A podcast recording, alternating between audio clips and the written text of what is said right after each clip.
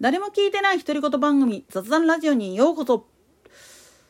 まあ明日であの東日本大震災から11年。でプラスしてそっから数日後に福島の事故が発生したわけだけど今ロシアとウクライナの戦争でチェルノブイリ原発の送電線が切られてしまって冷却プールがもうまあ言ってみれば48時間切れ切られてから48時間以内だったらまだなんとかなるんだけどそれ超えちゃったらもうどうどうしようもない状態になるっていうふうな状態なんだそうです。やっちまったなっていうのが正直な話です。そしてそこまでして何がしたいんだってことです。結局やってることは何かって言ったら自分たちのわがままのために世界を滅ぼそうとしてるんかいっていう話です。そしてもう見えなくなっちゃってるんですよね。自分の世界にこもっちゃって。まあ自然界の中でこういうことやっちゃうと真っ先に滅ぼされるのはそうやって強い力に振り回されてる人なんですよね。自分たちは気づいてないんだろうけれども真の正義っていうのはどんなに強大な力を持っていてもその力に頼らないむしろそれを捨ててしまってまでも人間であり続けることを望む心の強さを持った人でないとできないことなんです。つまり強い人っていうものの一番の定義っていうのは単に力を持ってるだけじゃダメなんです。それをいかに自分自身で心でもっと言ったらありのままの自分自身の状態で制御できるかどうかなんです。どんなにまあ言ってみれば最強の剣拳を持っている人間がいたとしてもそれをどこに使うかっていうことで変わってくるんですよね。単にスポーツのボクシングとしてやっていてプロボクサーでやっていてそれでまあ相手を死なせてしまったとしてもこれは事故です。正直に言ってしまうと当たりどころが悪かっただけ。悔やむ必要はないんです。だけどまあ言ってみりゃそうじゃないところでいわゆるストリートファイトっていう状態のところで使ったらひとたまりもないのは当たり前なんですよ。それはもう殺人ですから完全に。だから事故と殺人の一番の境目っていうのはそれは競技でやっているのかそれともシラフかっていう差なんですよね。まあ動物の世界なんかでもそうなんだけれども乗馬やってる人だったら分かると思うんだけれども馬に舐められたらまず一本税を食らいます。なんでやねん。つうかねあのー、競馬の騎手なんかでもそうなんだけれども本当にうまい騎手っていうのはちゃんとあの制御できるってよく言われるんだけどそうじゃないんですよね。馬の方も馬の方で人を舐めてるんですよね。で舐めきってるからこそ振り落とされる。だけど中にはそうじゃなくってただ単純にまあ言ってみるとバーの空気に飲まれてしまって自分で制御できなくなっちゃってっていうこともあるんですよね。もっと言ってしまうと騎手と馬の気持ちが一致してない状態だったりすると一本背負いなんていうのはザラなんです。いわゆる落馬事故でどうたらこうたらっていうのでも馬の方が故障してそれですっ転んだことでまあ言ってみれば掘り出されて他の馬に蹴っ飛ばされてっていう形で亡くなるっていうケースはごく稀にあるんだけれども大概あれで起こしてる場合っていうのは騎乗技術が未熟だからだけじゃなくって馬の方がもう完全に人を嫌ってる可能性っていうのもあるんですよね。そこを見抜いてどういうふうに制御するか。で馬の方も馬の方で人を信頼した上で自分がどうあるべきかっていうのをきちっと学んでるかどうかなんです。学べてる馬は絶対落としません。むしろ人間が勝手に落ちてるだけですあんなのは。なんでやねん。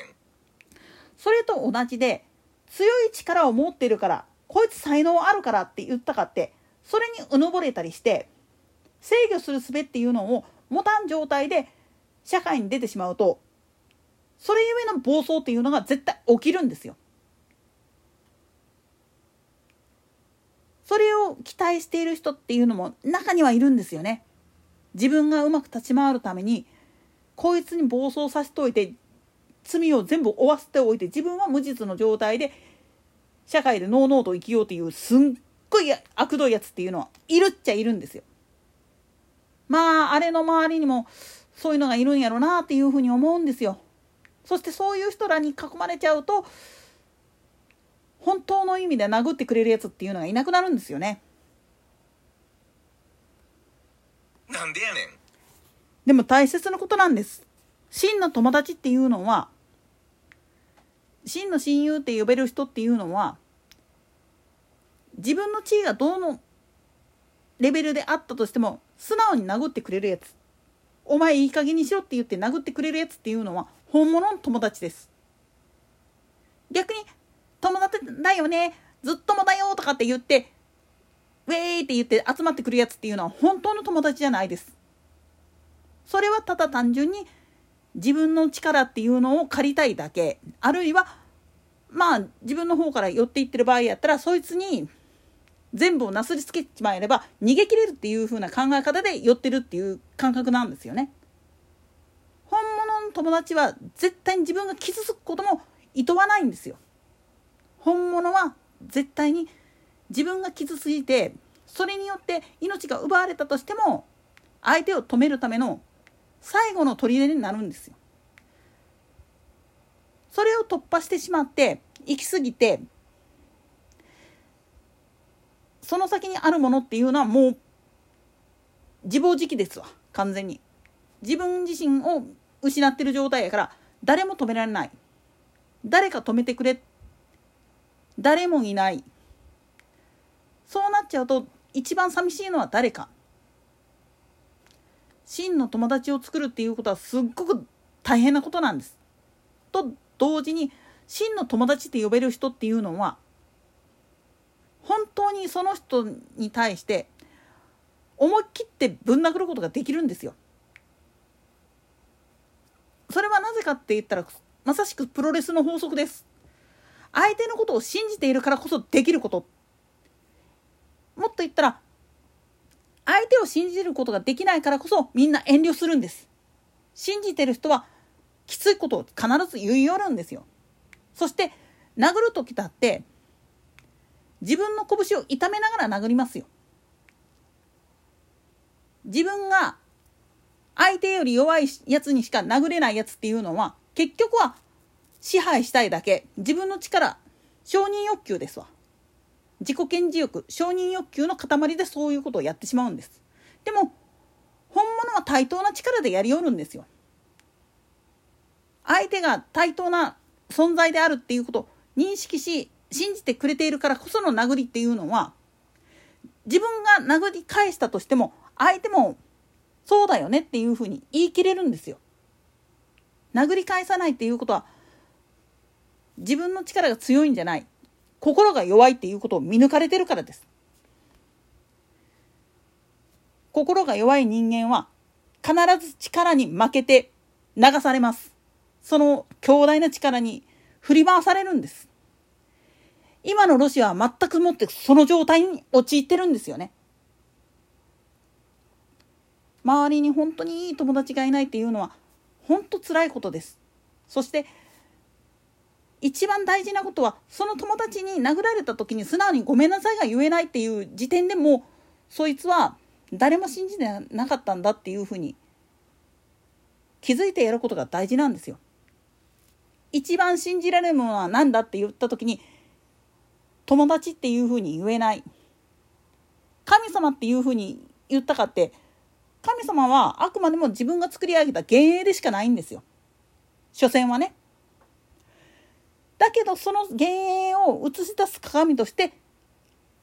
人であり動物であり何でもいい何らかの形で心をつなぐ何かがあればそれがまあ言ってみるとブレーキになるんですよ。自分を暴走する自分で制御できない力を制御するためのまあ言ってみれば鍵になってくるんですよね。